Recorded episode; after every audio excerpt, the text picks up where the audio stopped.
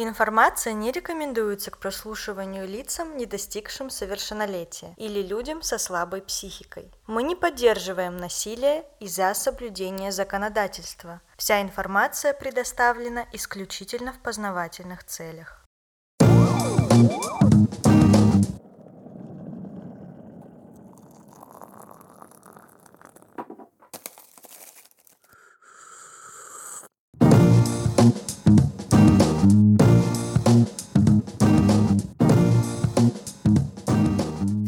Привет! С вами подкаст с двумя ложками true crime а. Я Милена. А я Наташа. Мы True Crime Mukbang подкаст. Да, звучит странно, понимаю. Сейчас я вам все объясню. Мы с подругой собираемся раз в неделю поесть что-то вкусное за чаем, ну или за кофе. И обсуждаем разные истории. Если хотите, присоединяйтесь к нам, будем рады. На нашу сегодняшнюю встречу я приготовила french toast э, с кардамоном. Тебе интересно, как я его готовила?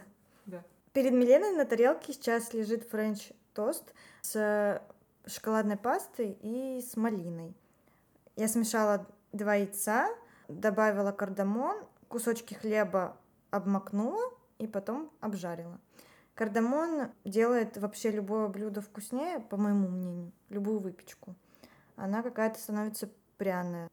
Корицу я не очень люблю, а вот кардамон обожаю. И малину, которую с лета заморозили в холодильнике, взяли просто малину и положили в морозилку. И когда ты достаешь ее, и она отмораживается, то она вот прям как будто ее только что собрали. Вот такой вот лайфхак. И сейчас мы э, начнем обсуждать тему нашего подкаста и попробуем эти тосты. Вот тебе вилочка, это моя вилочка. Вот тебе ножик, потому что французы же вроде не руками едят. У меня только, могу сказать, слюни потекли. Смотря на еду, которую ты не можешь начать есть, пока ты не договоришь.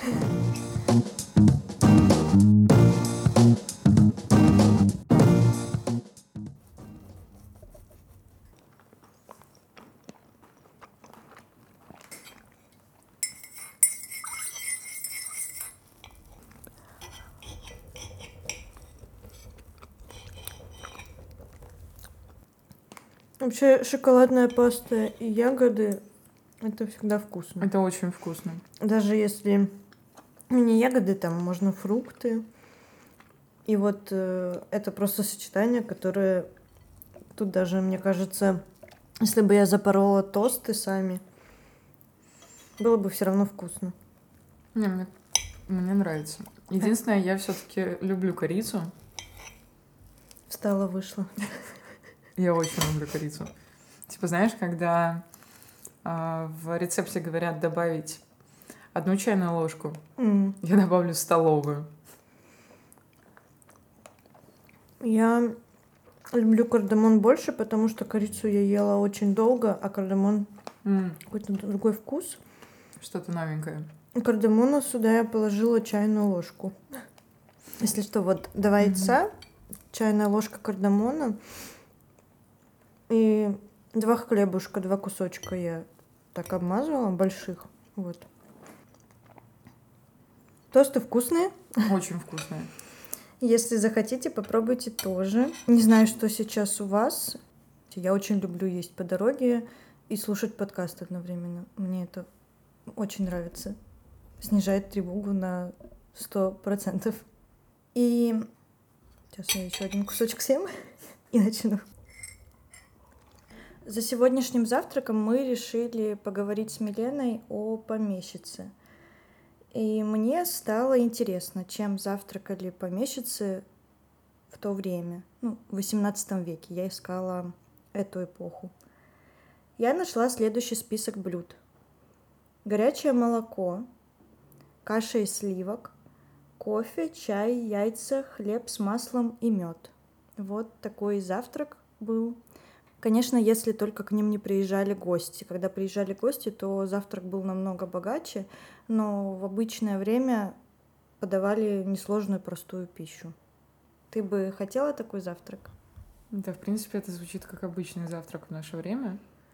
Я, конечно, не очень люблю кашу, но иногда это бывает полезно. И горячее молоко я бы не стала на завтрак пить. Это ну да, просто тогда люди не знали про пенку, вещь, как непереносимость лактозы, что и лактоза не, не всегда благоприятно влияет на на пищеварение. На пищеварение, да. Мне кажется, они тогда не ходили в садики, где тебе прививают боязнь пенки молочной наверху этой я, жижи. Я знаю извращенцев, которые любят эту тему. Это да. уже совсем другая история про других извращенцев и маньяков. Но, к слову, о извращенцах. Ты читала Евгения Никина? Не то чтобы он извращенец, просто я не знала, как да, конечно. перевести это же, тему. Это же школьная программа, конечно. А ты как относилась к Татьяне, ну, которая мне... страдала? Слушай, ну мне ее жалко было. Ну, наверное, мне больше было ее жалко из-за того, что по кому она страдала по какому-то лавеласу непонятному, который тоже писал всякие любовные письма, потом исчезал, потом еще что-то и всякое такое. Чем больше любим мы женщину, тем больше нравимся мы ей. Наоборот, чем меньше женщину мы любим, тем больше нравимся мы ей. Ладно. Ну, мой вариант был лучше, я так думаю. Не, ну твой вариант более здоровый. Но я бы хотела вспомнить строки о маме Татьяны. Она, конечно, наверное, не всем запомнилась, кто эта женщина, потому что ну, персонаж второго плана. Но она была помещицей, что как бы нам очень подходит. Пушкин описывал ее как современник того времени, поэтому мы можем представить себе, кем являлись такие женщины. Она езжала по работам, солила на зиму грибы, вела расходы, брила лбы. Ходила в баню по субботам, служанок била, осердясь, все это мужа не спросясь. Так как мы True Crime подкаст, то обрати внимание на слова «служанок била, осердясь». Почему это? Я просто думаю, что дело в том, что это была достаточно частая история среди помещиков и крестьян, Потому что, ну, как бы, когда у тебя есть вседозволенность, то некоторые люди начинают от нее сходить с ума и многое себе позволять. Мы часто можем видеть в фильмах, в тех же самых книжках э, истории про то, что э, какой-нибудь э, помещик разозлился на крестьянина за неправильно выполненную работу, и тот его отпорол. Нет, не отпорол. Как? Выпорол. Выпорол. Еще Могу добавить, что люди в то время думали, что избиения как бы поучают. То есть они ничего плохого не делают, они наоборот воспитывают. Слушай, у нас до сих пор некоторые родители да, так думают, да. к ну, сожалению. Э, потому что это очень глубоко засевшая как бы тема. Дело в том, что если посмотреть даже на всю ситуацию целиком, сейчас я буду называть э, даты, цифры, но это все для того, чтобы было понимание вообще промежутков временных, чтобы не запутаться. С 1649 года э, по закону вся собственность крестьянина стала признаваться собственностью помещика. То есть э, не только человек был твоим, но и его земля, и его семья, все было твоим. С 1675 года крестьяне потеряли личную свободу. В 1767 году крестьяне были лишены возможности жаловаться на своего помещика. Вот это, мне кажется, самое печальное, потому что ты можешь перетерпевать все, у тебя нет личной свободы, нет личного дома и земли, но ты еще и не можешь надеяться на справедливость, если с тобой что-то случится. Это ужасно. Да, насилие, конечно, было, но просто отличался его размах. Само насилие было привычным, обыденным, но вот, например, дать подзатыльник — это одно, избить розгами, ну, как будто бы это хард. Но у некоторых помещиков были собственные гаремы из крестьянок где они могли их э, насиловать, и это являлось даже не одним случаем. Таких гаремов было не два даже, а больше. А у некоторых помещиц были собственные пыточные. Про такую помещицу мы сейчас и расскажем.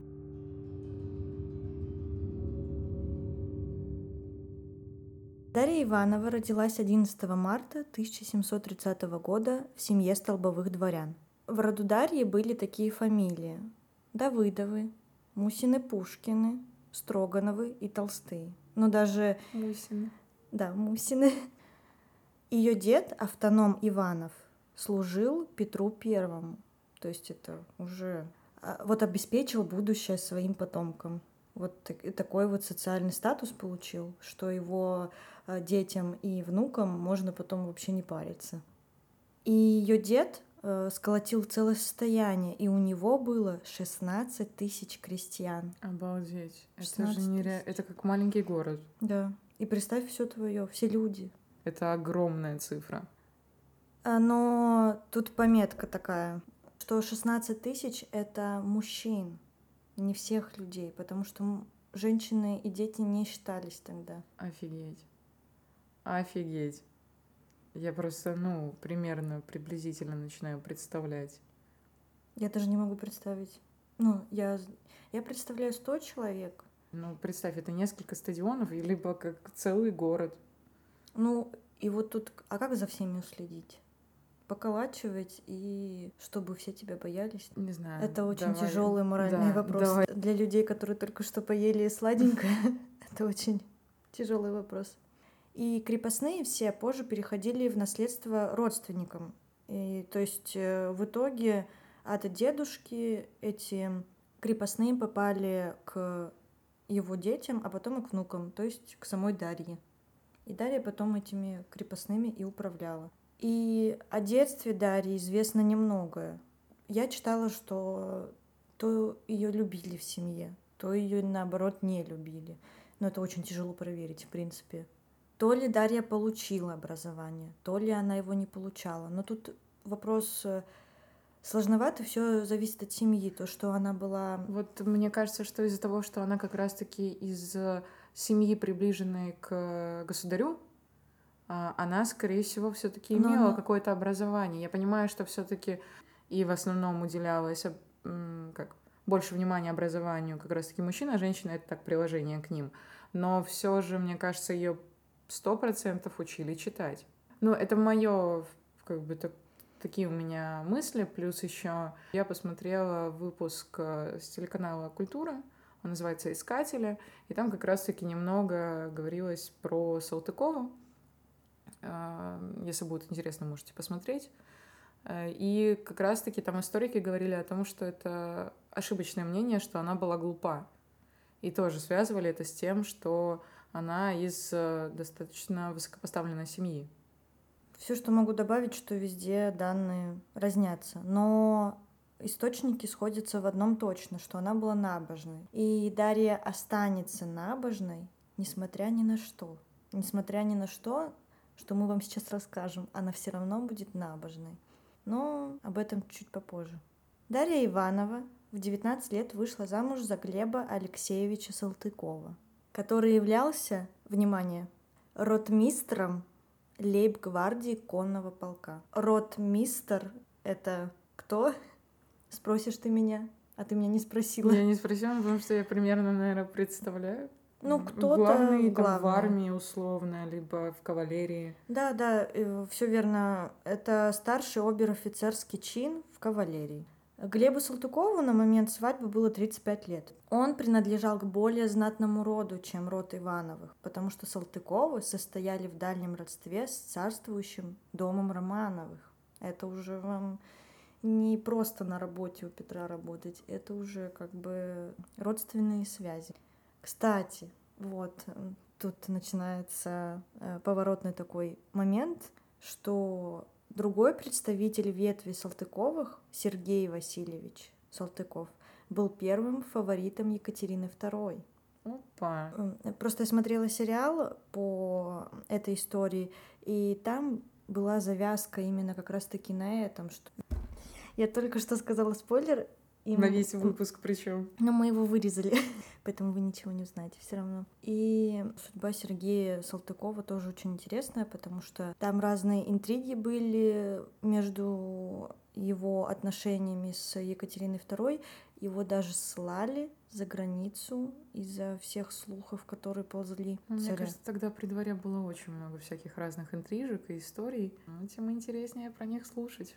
Да, но там сравнивали портреты, и Сергей Салтыков не особо был похож на Павла... э, Наоборот, Павел Первый не особо был похож на Салтыкова. И, ну, вот такая вот история. То есть это почти Бриджертоны, можно так сказать. Всякие перепитии, любовные связи. Ну, поговорили, отвлеклись на что-то такое около романтическое и переходим к жести.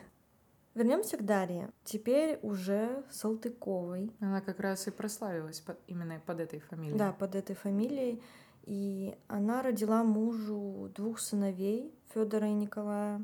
Вся семья обитала в огромном городском доме в Москве, выстроенном возле Кузнецкого моста в районе Большой Лубянки. А, кстати, забавный факт. На этом месте позже уже в СССР построили здание НКВД, и как бы понятно, что происходило в его подвалах. Сейчас, по-моему, там тоже рядом здание ФСБ, что-то в этом роде. Ну, место такое. да, на- место напитанное плохой энергетикой, мягко Да. сказать.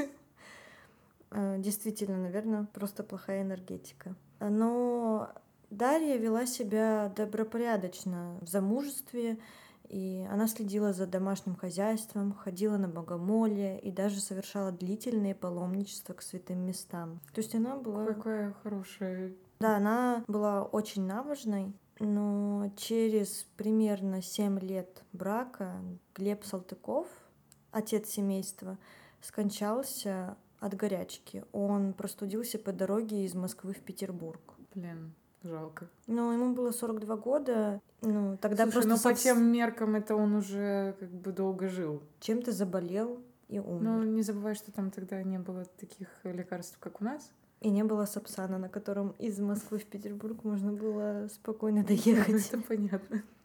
После этого еще и умер отец Дарьи.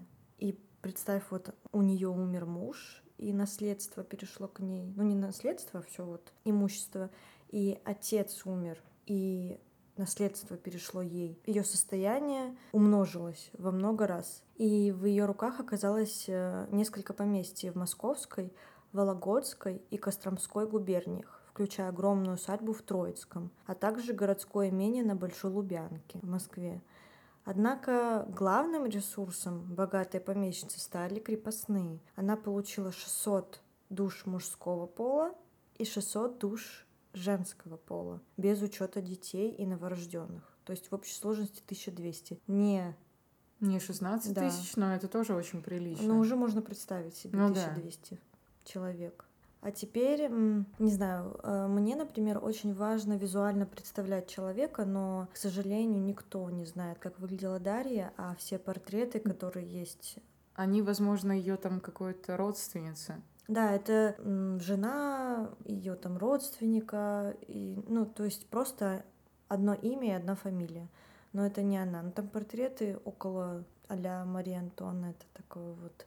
Ну да, и поэтому все представляли, что она достаточно симпатична была, но при этом очень кровожадна. Э, Многие представляли, что она большая женщина, такая грозная, высокая, Ну, которая что, как мне кажется, замахнется. Когда ты говоришь «боярыня», ты представляешь как бы боярыню, а не тоненькую, утонченную девушку. Ну, когда говоришь помещица, то ты представляешь такую, как бы, очень хозяйственную женщину, которая там бегает по делам.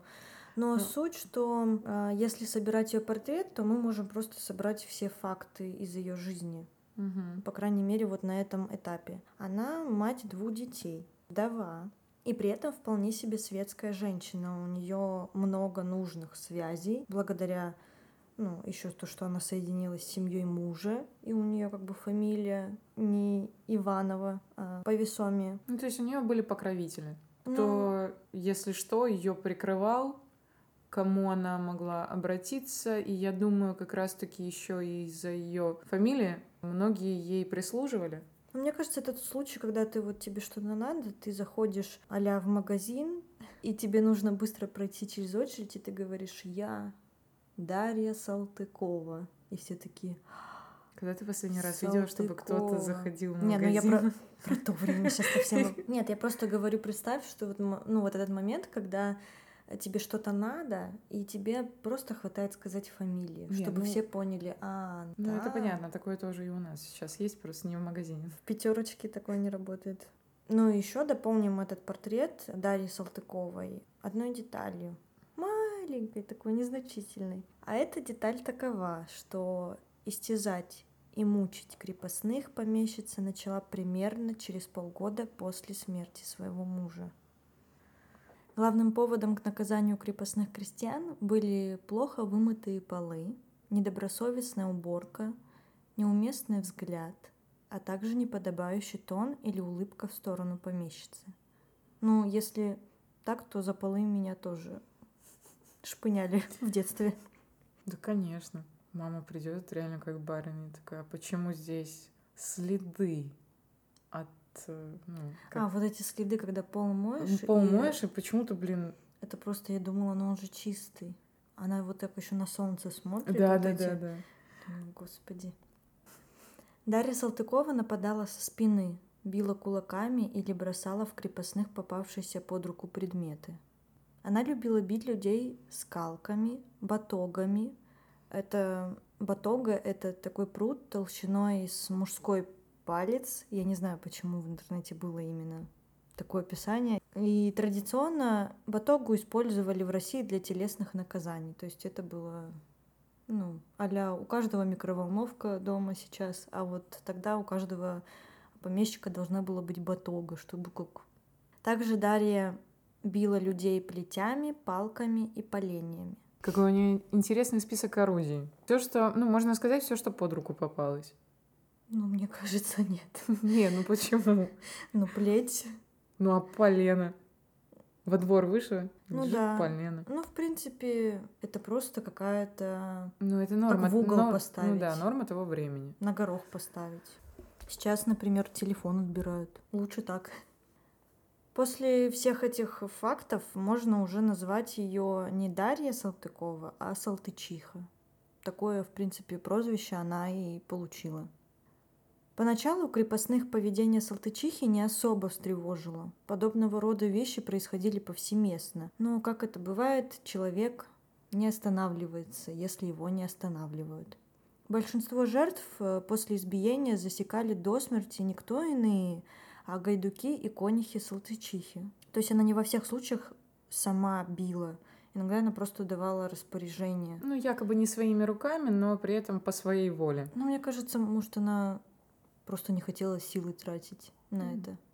А сама помещица лично присутствовала при расправе над своими крепостными. Еще одним развлечением Салтычихи было таскание своих жертв за уши по дому раскаленными щипцами для завивки волос.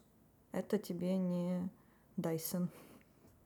Сейчас я расскажу о судьбе некоторых из жертв. Первый инцидент с крестьянкой Ларионовой. Убивая крестьянку Ларионову, Салтычиха сожгла ей свечой волосы на голове. Когда женщину убили, то подельники Салтычихи выставили гроб с телом на мороз, а на труп положили живого грудного ребенка убитой. Младенец замерз насмерть. Крестьянку Петрову в ноябре месяце загнали палкой в пруд и продержали, стоя в воде по горло несколько часов, пока несчастная не скончалась. Здесь я сделаю пометку, что чаще всего ситуация э, была вот по такому сценарию, что женщина убирается, Салтычиха говорит, что она как-то не так что-то убирает, потом идут пытки, пытки, пытки, и жертву заставляют снова убираться, хотя человек уже даже на ногах не может стоять. И, например, заставляли снова мыть пол. Ну, Как- естественно, что в таком состоянии человек не сможет вымыть пол так, как она захочет. Ну, и за этим следовали, опять же, пытки в наказание, что ты второй раз не смогла помыть пол. И по итогу это все доводило до летального исхода. Среди эпизодов известно также истязание беременной женщины. Роды начались во время пыток, что только разозлило помещицу, которая истошно кричала «до смерти», то есть э, чтобы женщину забили до смерти. Среди жертв помещицы было несколько девушек, собиравшихся скоро выйти замуж, беременные женщины и две девочки в возрасте 12 лет. Если смотря на Салтычиху как на серийного убийцу, она и считается серийным убийцей, у нее, мне кажется, можно просмотреть какой-то модус операнди. Конечно, она не использовала постоянно одни и те же инструменты, у нее там люди помогали, которые ей прислуживали. Но суть, что есть такая версия, что после смерти мужа она как бы завидовала женщинам, которые выходят замуж или которые ходят беременные, и она злилась на них и из-за этого выливала вот какую-то агрессию. Просто есть еще другие версии, но вот эта версия мне кажется, вот когда я все прочитала, посмотрела все источники, мне показалось, что это более-менее обоснованно. Но, например, был инцидент, когда она убила старую служанку, которая плохо приглядывала за детьми. Это называлось «за плохой пригляд». А Салтычиха велела бить ее плетьми, переломать ей руки и ноги в четырех местах. И калекой сослала с глаз вон. Вот, но тут уже старая женщина, и которая не замужем, ну, в плане, что она не невеста, не беременная, но поэтому тут... Ну, а... Может, она попалась ей под горячую руку? Возможно. Хотя, мне кажется, у нее постоянно было, так скажем, Горячая рука. Горячая рука. Но и мужчин э, она тоже убивала. Самый показательный инцидент, когда она убивала целый день молодого человека по имени Хрисанф Андреев. Сначала секла кнутом, затем оставила голым на ночь на морозе. Потом почти бездыханного обварила кипятком и снова била, Ой, в том жесть. числе ногами. Жесть. Целый день. Не, меня больше пугает то, что замерзшего человека облить кипятком. Это же адская боль, наверное.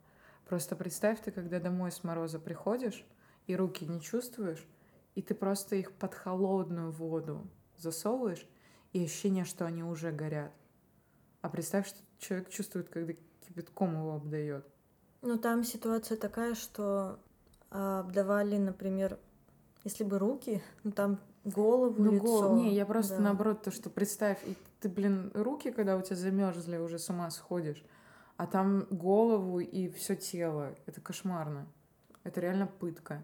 И причем это происходило не в Троицком, а прямо в московской усадьбе на Сретенке. Хм. После бесчисленных ударов живот обмороженный, избитый и обваренный кипятком юноша перестал подавать признаки жизни. Салтычиха дала указание Богомолову. Тут э, э, уточним, что Богомолов является родственником Хрисанфу, потому что Хрисанф его племянник. И Салтычиха Богомолову дала распоряжение, чтобы он увез э, в Троицкое Хрисанфа. Ну, скорее всего, она там их и хоронила. Да, ну, скорее Поэтому... всего, просто чтобы его вывести из московской усадьбы. А Богомолов, когда увез э, племянника, то уже на месте прибытия попытался договориться со старостой Троицкого о захоронении покойника. Староста, однако, отказался хоронить без церковного благословения. Тогда Богомолов отвез труп на кухню барского дома и отправился в сыскной приказ, где и доложил обо всем. Увы, ничего из этого не вышло. Богомолова взяли в кандалы и отдали на растерзание Салтычихи, а чиновники придумали версию, будто Хрисанов не умер от пыток, а сам замерз в лесу после побега. О, Господи. То есть э, вот э, Богомолов попытался доложить обо всем. Э, ну, понятно, потому что это его родственник, и он хотел справедливости и возмездия, но по итогу сам пострадал. Не, ну просто, мне кажется, он туда пришел, назвал фамилию Салтыкова, и все сразу поняли, что не дадут ход следствию. Потому что неизвестно, может быть, он наговаривает, Может быть, это он сам. Ну, то есть, то есть как? Мне кажется, люди в органах тогда придумывали тысячи причин не заводить дело на барыню. Потому что, как мы уже говорили, крепостные — это всего лишь вещь. Ну да, сломалась у тебя одна вещь. Все. Ну да. Ну, просто у Ну, тебя типа, еще много таких вещей, бывает. можешь дальше пользоваться. Также Салтычиха убила одного мальчика, Лукьяна Михеева, забила его до смерти. После вот этих всех описаний уже другой портрет как раз-таки вырисовывается, потому что представить ее Давай так, я ее просто начинаю представлять именно вот во время всех этих зверств. И, ну, как бы я представляю женщину в гневе, которая не может остановиться и просто бьет и бьет людей, и от этого складывается не самый приятный портрет. И что еще можно тут сказать? Да это трэш полный. Но при том, что на момент совершения всех этих преступлений было от 27 до 32 лет. То есть она в течение пяти лет вот в таком промежутке совершала убийство, истязание. Я почему-то всегда, ну то есть я и раньше знала эту э, историю, и я всегда ее представляла старой женщиной, Не, ну огромной, я тоже злой. представляла ее пожилой уже. Но что 27 лет это, это почти как мой возраст в 20 лет тяжело. Я не могу представить. А, крестьяне, в общем-то, могли... За пять лет. Да. Ну, это мощно. Очень плодовитая в плане убийств женщина, если так можно сказать. Может, у нее много времени свободного было. Скорее всего. Крестьяне, в общем-то, могли пожаловаться на помещицу, но только в теории, потому что такие дела не рассматривались судом или редко рассматривались, а крепостных обвиняли в оговоре хозяина и жестоко наказывали. Как это произошло в случае с Богомоловым. Только вот убийство Хрисанфа, того молодого человека, которого убивали целый день, произошло в 1759 году. Но первая жалоба на Салтычиху от крепостных поступила в 1757. Но она не принесла никакого результата, потому что многочисленные связи и взятки помогли Салтычихе избежать наказания. Ну да, мы вот жалуемся на коррупцию у нас в стране, а она была всегда, как бы печально это не было. Два года назад первое заявление было подано. И если бы тогда они что-то сделали, столько бы людей осталось живых. Но за все пять лет, в течение которых Салтычиха мучила и убивала, крепостные составили на нее 21 жалобу. Все эти истории замяли, о доносах органы сообщали самой помещице, а она уже откупалась деньгами или просила помощи у своих знакомых.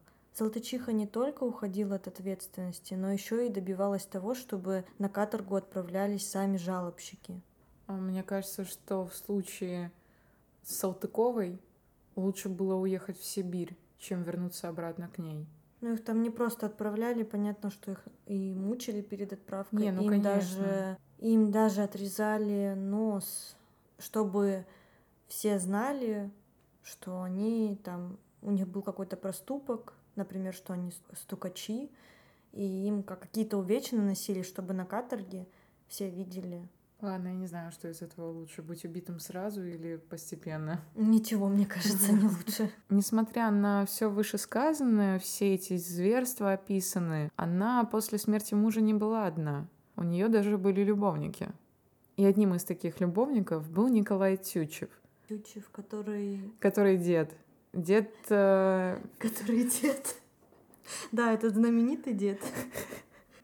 ну, дед Федора Тютчева. А, мгм. Ну, так вот, немного сейчас расскажу, как, собственно, она познакомилась с Николаем Тютчевым. Николай Тютчев занимался межеванием земель и проводил топографическую съемку местности к югу от Москвы по Большой Калужской дороге. Как раз-таки по этой Калужской дороге находилось имение Салтычихи.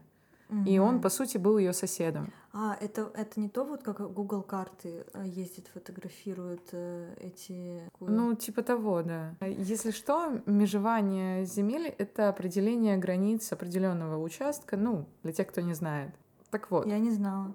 ну вот я тебе об этом Спасибо. рассказала. И однажды, объезжая владение, Салтыкова услышала выстрелы. Как бы, зная ее нрав, она, наверное, удивилась, кто вообще посмел посягать на ее территорию, и поэтому она послала своих крепостных найти наглого нарушителя и привести к ней. Как раз-таки этим наглым нарушителем оказался Николай Тючев. А, офицеру удалось замять конфликт и... А куда он стрелял? Он охотился. А, Он был инженером, капитаном, охотником, межевателем, в общем, все и сразу. фрилансер э, с кучей профессий. Да, как раз-таки, мне кажется, из-за его работы он умел как бы урегулировать разные конфликты и смог найти подход к той же самой Салтыковой. И после этой встречи, через некоторое время, у них начался роман. Мгм. На время этого романа Салтыкова стала будто бы мягче. Она не так часто порола своих крепостных, вроде бы не было прям таких жестких зверств, о которых мы с тобой говорили. И в какой-то момент то ли до Тютчева начали доходить э, истории о ее характере, так скажем, и он ушел от нее. Конечно, для Салтыковой это был огромный удар, и она очень сильно разозлилась. А еще больше она разозлилась, когда узнала, что Тютчев намерился жениться. Тоже на своей же соседке Пелагеи Понютиной. То есть из двух соседок он выбрал не ее, не Салтыкову. Да, я думаю, это очень сильно ударило по ее самолюбию. Это, э, извини, это не тот случай, когда ты встречаешься с человеком очень долго, он не хочет на тебе жениться, а потом, когда вы расстаетесь, он через полгода женится на другой. Мне кажется, Мне кажется, это похоже, это да. просто... Поэтому она настолько разозлилась. Так вот, когда она узнала о сопернице, она приняла решение просто извести ее. И план ее мести был прост. Она замыслила взорвать э, их дом. Необычно для нее. И 12 и 13 февраля 1762 года конюх Салтыковой Алексей Савельев купил по ее поручению в главной конторе артиллерии и фортификации 5 пунктов пороху, смешал его с серой и завернул в пеньку. Пенька — такая штука, которая легко воспламеняется. Мгм. Как сказать, деревянная. Это она Тютю на 14 февраля Подарок. подарок делала в пеньке. Порох. По приказу Салтыковой были предприняты две попытки а, заложить эту бомбу под московский дом, в котором проживал капитан Птючев и его невеста. Но обе попытки сорвались э, как раз-таки потому, что крепостные... Ну, крепостные понимали, что они будут в итоге виноваты, не Салтыкова. Конечно, Что- потому что это уже покушение на Дворян. дворян. Не, не И крепостных убивать. а Они не дворян. просто будут выпороты, скорее всего, это будет Казнь. казнь. Да, и поэтому, как бы, чтобы и сохранить свою жизнь, и понимая, что это уже переходит все границы, а, люди не делали этого. Конечно, крепостные все равно были выпороты, но уже Салтыковой, но вроде бы остались живы. Салтыкова чуть позже решила пересмотреть план мести, решила организовать засаду на пути проезда капитана Тютчева в Тамбов. Ему надлежало отправиться туда по делам в апреле 1762 года. А В засаде должно было участвовать 10-12 мужчин из э, подмосковных имений Салтыковой. И дело выходило нешуточное, по сути, потому что это даже не просто взрыв э, чьего-то дома, а это нападение на дворянина при выполнении им государственного задания. И это тянуло уже на заговор. И поэтому крепостные Салтыковой подкинули Тютчеву письмо о том, что будьте осторожны. И тогда же Тютчев э, написал обращение в Москву о том, что он просит охрану. И из-за этого всего как бы план Салтыковой сорвался. Но как бы все мы понимаем, что человек не может зверствовать бесконечно. Ну, как мне хотелось бы в это верить. И тут как раз все изменил случай.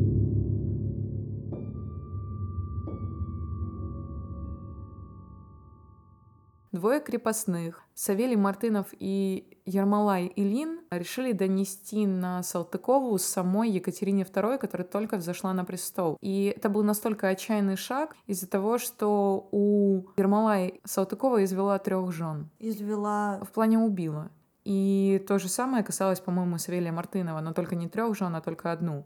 Там очень интересно, чуть позже расскажу, как это все именно было по версии следствия. Савелий Мартынов, Ермолай и Линна среди ночи, это был апрель месяц, чтобы понимать, как долго они дошли до Екатерины, сбежали из усадьбы Салтыковой, и только в июне месяце они добрались до Екатерины II. Это вообще был первый такой случай, когда крепостные обратились э, с жалобой на свою боярыню самой императрицы. И они попросили императрицу заступиться за крестьян, находящихся под властью Салтыковой, и действительно провести расследование, чтобы остановить эту женщину, потому что смертей становилось все больше и больше. Когда Екатерина выслушала их версию, а, она решила сжалиться над ними. Руководство над расследованием доверили чиновнику незнатного происхождения, который не имел никаких родственных связей и деловых отношений с Салтыковой. Его звали Степан Волков. Просто это было связано с тем, что для чиновников более высокого ранга расследование дела было очень опасным, потому что Салтыкова имела очень серьезное влияние. Ну, короче, на человека, который никто не знает, никто и не знает, как воздействовать. И это, конечно, пошло на руку следствию, хотя следствие длилось целых шесть лет. И важно еще сказать, что оно началось э, в октябре 1762 года. То есть как раз-таки в это время уже готовилось нападение на Тютчева. То есть это все произошло в одном промежутке времени, и как раз-таки то, что Тютчев позже донес на Салтыкову в Москву, явилось таким очень важным движком в расследовании. Потому что он не крепостной. Ну, да. в плане, что движок такой сильный. И начали опрашивать э, свидетелей но очень многие молчали, потому что Салтыкова была хоть и под следствием, но при этом не была задержана. И многие боялись, что если что-то скажут, они будут убиты самой Салтыковой. Поэтому в какой-то момент э, Степан Волков решил устроить э, обвальные обыски и запереть как раз-таки Салтыкову в Москве. О масштабе этого мероприятия можно судить только потому, что одних допрошенных оказалось более 130 ну, это как бы не особо много, но все равно. Ну, то есть, получается, ее арестовали, и только тогда все начали говорить. Ну, ее не то чтобы арестовали, ее никуда не увозили из ее поместья, но ее условно заперли в нем. И она находилась в там, по-моему, под охраной, да. Помимо опроса свидетелей, следствию нужно было доказать, действительно ли три жены Ермолая были убиты. Напомню, Ермолай — это это тот, кто пришел вместе с Савелием к императрице и рассказал о зверствах э, Салтыковой. Три жены — это, наверное, ну, когда первая жена умерла, а потом вторая, я бы, наверное, уже на второй что-то бы поняла, но, видимо, третья, Бог любит троицу, видимо, на третьей уже не вытерпели нервы, и он решил что-то с этим делать. Ну, следствию удалось восстановить в общих чертах то, как выглядела эта история. А начнем с первой супруги. Ее звали Катерина Семенова. В ее обязанности входило мытье полов в хозяйском доме. Мытье полов уже говорит о том, что она не осталась в живых. Именно. Собственно, Салтыкова не понравилось, как она вымыла полы, и Семенову избили батогами и плетьми, после чего она скончалась. После этого Салтыкова достаточно быстро женила своего крепостного Ермолая. Почему ей стало неловко? Я не знаю, это очень странно. Достаточно быстро нашла замену, чтобы мужик один там не томился. Второй супругой Ермолая стала молодая Федосия Артамонова, которую поселили в московском доме Салтычихи и поручили разную домашнюю работу. Как, собственно, мы все понимаем, очень скоро Федосия вызвала недовольство хозяйки и, подобно первой жене Ермолая, подверглась истязанию и была выпорота до смерти. После этого менее через полгода Ермолай по велению барыни был женат в третий раз. Мне кажется, это ее уже прикол какой-то был. Вот держи себе женушку, и я у тебя ее уже отберу. А потом снова дам тебе, а потом mm-hmm. снова отберу. Не знаю, ну как бы сейчас можно строить тысячи догадок, но третью жену она тоже убила. Ее звали Аксинья Яковлева. Она очень нравилась э, Ермолаю. Он был по уши в нее влюблен. Правда, никто не мог вспомнить причину смерти, но все помнили, что помещица внезапно набросилась на служанку и принялась собственноручно избивать ее. После нескольких ударов руками она вооружилась скалкой, затем э, схватилась за полено, и она ее реально уничтожила. И после того, как Салтычиха ее убила, она повелела крепостным вызывать священника, дабы тот причастил умирающий и разрешил похоронить ее в Москве. И этим э, священником был Иван Иванов. Он постоянно, ну, как бы был частым гостем в поместье Салтыковой, потому что, видимо, она ему хорошо платила за это. И он часто принимал у уже как бы мертвых либо полумертвых людей исповедь. И там, ну, грубо говоря, просто галочку ставил, чтобы была возможность похоронить их. Но последние два инцидента, связанные с с двумя последними женами Ермолая, даже его возмутили, потому что тяжесть нанесенных увечий говорили о том, что она была, ну, то есть уже даже священнику стало стрёмно от этой всей ситуации, и он хотел вызвать полицию, но как бы дело не пошло дальше. Также стало известно о последней жертве помещицы. В июле 1762 года Салтычиха расправилась с крестьянкой по имени Фёкла Герасимова. Ей было всего лишь 19 лет. Ее жестоко избили, а затем еще живую отправили в село Троицкое. Труп Феклы привезли в канцелярию московского гражданского губернатора. Был вызван врач, который зафиксировал, что на теле женщины имеются многочисленные следы телесных повреждений. Однако и после этого шумиху поднимать не стали, а повелели отвезти тело обратно в Троицкое и предать земле. Также была обнаружена дворовая книга, в которой точно указывалось, сколько денег и кому Салтыкова платила за молчание. Э, среди этого списка были священники, полиция, высокопоставленные люди и не только. И всех их позже предали следствию. 6 ноября 1763 года в правительствующий сенат в Санкт-Петербург была направлена выписка из дела, в котором было предложено применить в отношении Салтыковой пытку. Но из-за того, что она была дворянка и женщина, и на тот момент ее еще жалели, они решили ее просто запугать. Они нашли какого-то заключенного и перед ней устроили пытку. Якобы посмотри, что мы можем с тобой сделать, если ты будешь молчать. Но мне кажется, она от такого получила удовольствие, потому что она, в принципе, до этого-то всегда смотрела на пытки, и ей такие, блин, ну, мы знаем, что ты долго этого не видела, на, вот, полюбуйся. Но я просто думаю, что ее это вообще никак не испугало.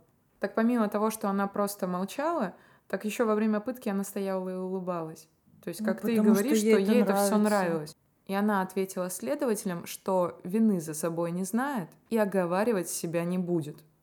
У следствия все равно было достаточно доказательств, чтобы обвинить ее по этому делу. А это все было отправлено Екатерине II на рассмотрение, и приговор был вынесен 2 октября 1768 года. То есть следствие действительно длилось 6 лет. В 1768 году 2 октября Екатерина II отправила в правительствующий сенат указ, в котором было описано наложенное на Салтыкова наказание и порядок его осуществления. В указе императрицы Дарья Салтыкова именовалась самыми уничижительными словами бесчеловечная вдова, урод рода человеческого, душа совершенно богоотступная, мучительница и душегубица, и помимо этого она написала «именовать сие чудовище мужчиною». Она не считала, что Салтычиха имеет право быть женщиной при тех преступлениях, которых она совершила. Помимо этого, Салтыкова была осуждена к лишению дворянского звания и пожизненному запрету именоваться по фамилии отца или мужа. После Салтычиху приговорили к пожизненному заключению в подземной тюрьме, без света и человеческого общения. Наличие света было разрешено только во время приема пищи, а разговор исключительно с начальником караула и женщиной-монахиней. Приговор Екатерины II был приведен в исполнение 17 октября 1768 года на Красной площади в Москве. Салтыкову привезли туда на эшафот. На, на... Красной площади был эшафот раньше? Ну, видимо, для особо опасных преступников. Но это же, ты понимаешь, Екатерина хотела показательно mm, да, все это понимаю, да. провести, поэтому а, на Салтыкова и табличку повесили «Душегубица и мучительница». И там она простояла час, и... Народ собрали. Народ собрали, конечно. Я еще где-то слышала, что перед этим от Екатерины II специально всем высокопоставленным чинам и дворянам были разосланы специальные приглашения на Красную площадь. Чтобы, ну, чтобы они видели. Чтобы они видели, что не стоит так делать с крепостными, но мне кажется, что там дело было даже больше не в крепостных. А во власти. Во власти, власть. что посмотрите, что я могу сделать, если вы... Не будете соблюдать mm. мои законы. Да. После шафота на Красной площади ее отвезли в монастырь и поместили в маленькую подземную комнату, высота которой не превышала 2,5 метра.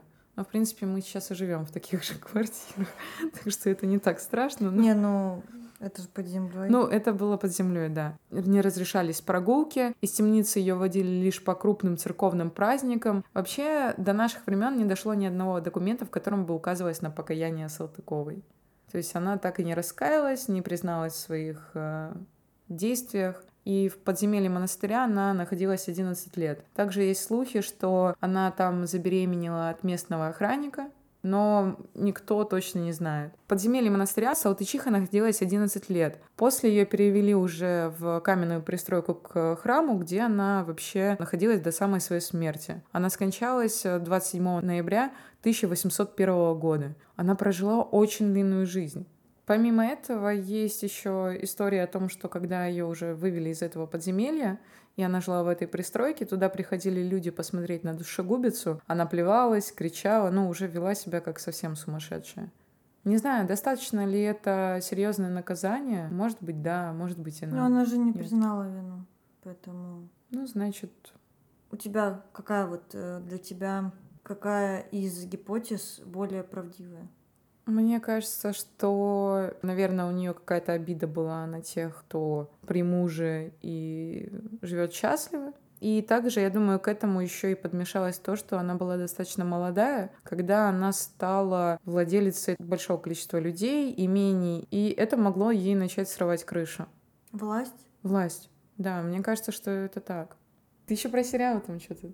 А, в сериале, ну я не знаю, я посмотрела несколько серий, он какой-то, ну там, понятно, очень много художественного, даже создатели в начале каждой серии пишут такую пометку, что они следовали, э, они следовали духу эпохи, чем букве истории, что-то такое, что вот они скорее на основе и все. На основе брали эту историю и дополнили художественными э, линиями. Например, такая линия, что Дарья Салтыкова, когда вышла замуж за Глеба Салтыкова, то она э, стала любовницей его родственника, вот этого вот Сергея, который потом стал любовником Екатерины II. И тут у нас происходит такая любовная линия, где две женщины борются за одного любовника. Это Сергей Салтыков.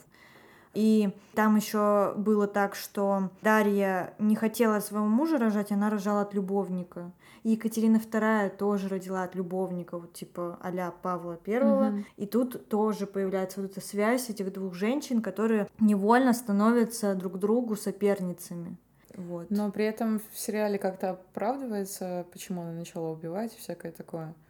Потому я... что ей разбили сердце. Там еще так описано, что Глеб Салтыков, ее муж, был ужасным человеком, который насиловал крепостных женщин, но Салтыкова его сама убивает. Вот это замут. Да, и вот если и она его убила, и также ей все помогли, все крепостные ей помогли, потому что им, ну, им ничего не оставалось. Блин, тут можно еще раскрутить, что они потом просто, почему она их начала убивать, потому что они начинали ее шантажировать, ну, ну это, это я просто уже там накидываю. Да, дальше я не смотрела, ну да, ну то есть они связали все вот эти нити именно в драматургию. Ну, прикольно, но мне просто... Ну еще, блин, ну мне это не понравилось, что с самого начала в какая-то мистика, что типа отец ее не любил, сдал ее ну как бы учиться а там в православную школу для девочек, и при том, что в ней как бы сидел дьявол, потому что она с детства была истеричная, какая-то кричала, выбивала глаза куклам иголкой. Ну, типа, ну, короче, ну, вот поняла, это мне не очень понравилось, это, да. Прям... Потому угу. что такая история, на которую можно было бы посмотреть и отрефлексировать хотя бы около рядом с реальностью, они добавили, типа, у нас нет официально объяснения ее преступлений, поэтому объяснение будет, что в ней сидел дьявол, что типа она с детства была какая-то одержима чертом. Ну вот что-то такое. Мне это сразу не понравилось, поэтому я просто смотрела, чтобы... Ну, я думала, там будет какой-то вайб, какая-то атмосфера того времени вот для этого. Но сама идея сделать ее, там, не знаю, что ее охватил какие-то бесы, мне не очень понравилось. Это ну, скучно. Это объяснение в двух словах. Типа, ну, она просто, это бесы. И ты такой, ну, понятно, спасибо. Ладно, ребят, я думаю, что нам пора заканчивать. Встретимся на следующей неделе. Мы с Миленой принесем какие-нибудь вкусности, приготовим, сами. Типа, знаешь, наш подкаст э, вообще, по сути, это подкаст триггеров. Типа, потому что не все любят True Crime, не все любят АСМР. И, наверное, только самые отбитые, отбитые придут нас слушать. И спасибо вам.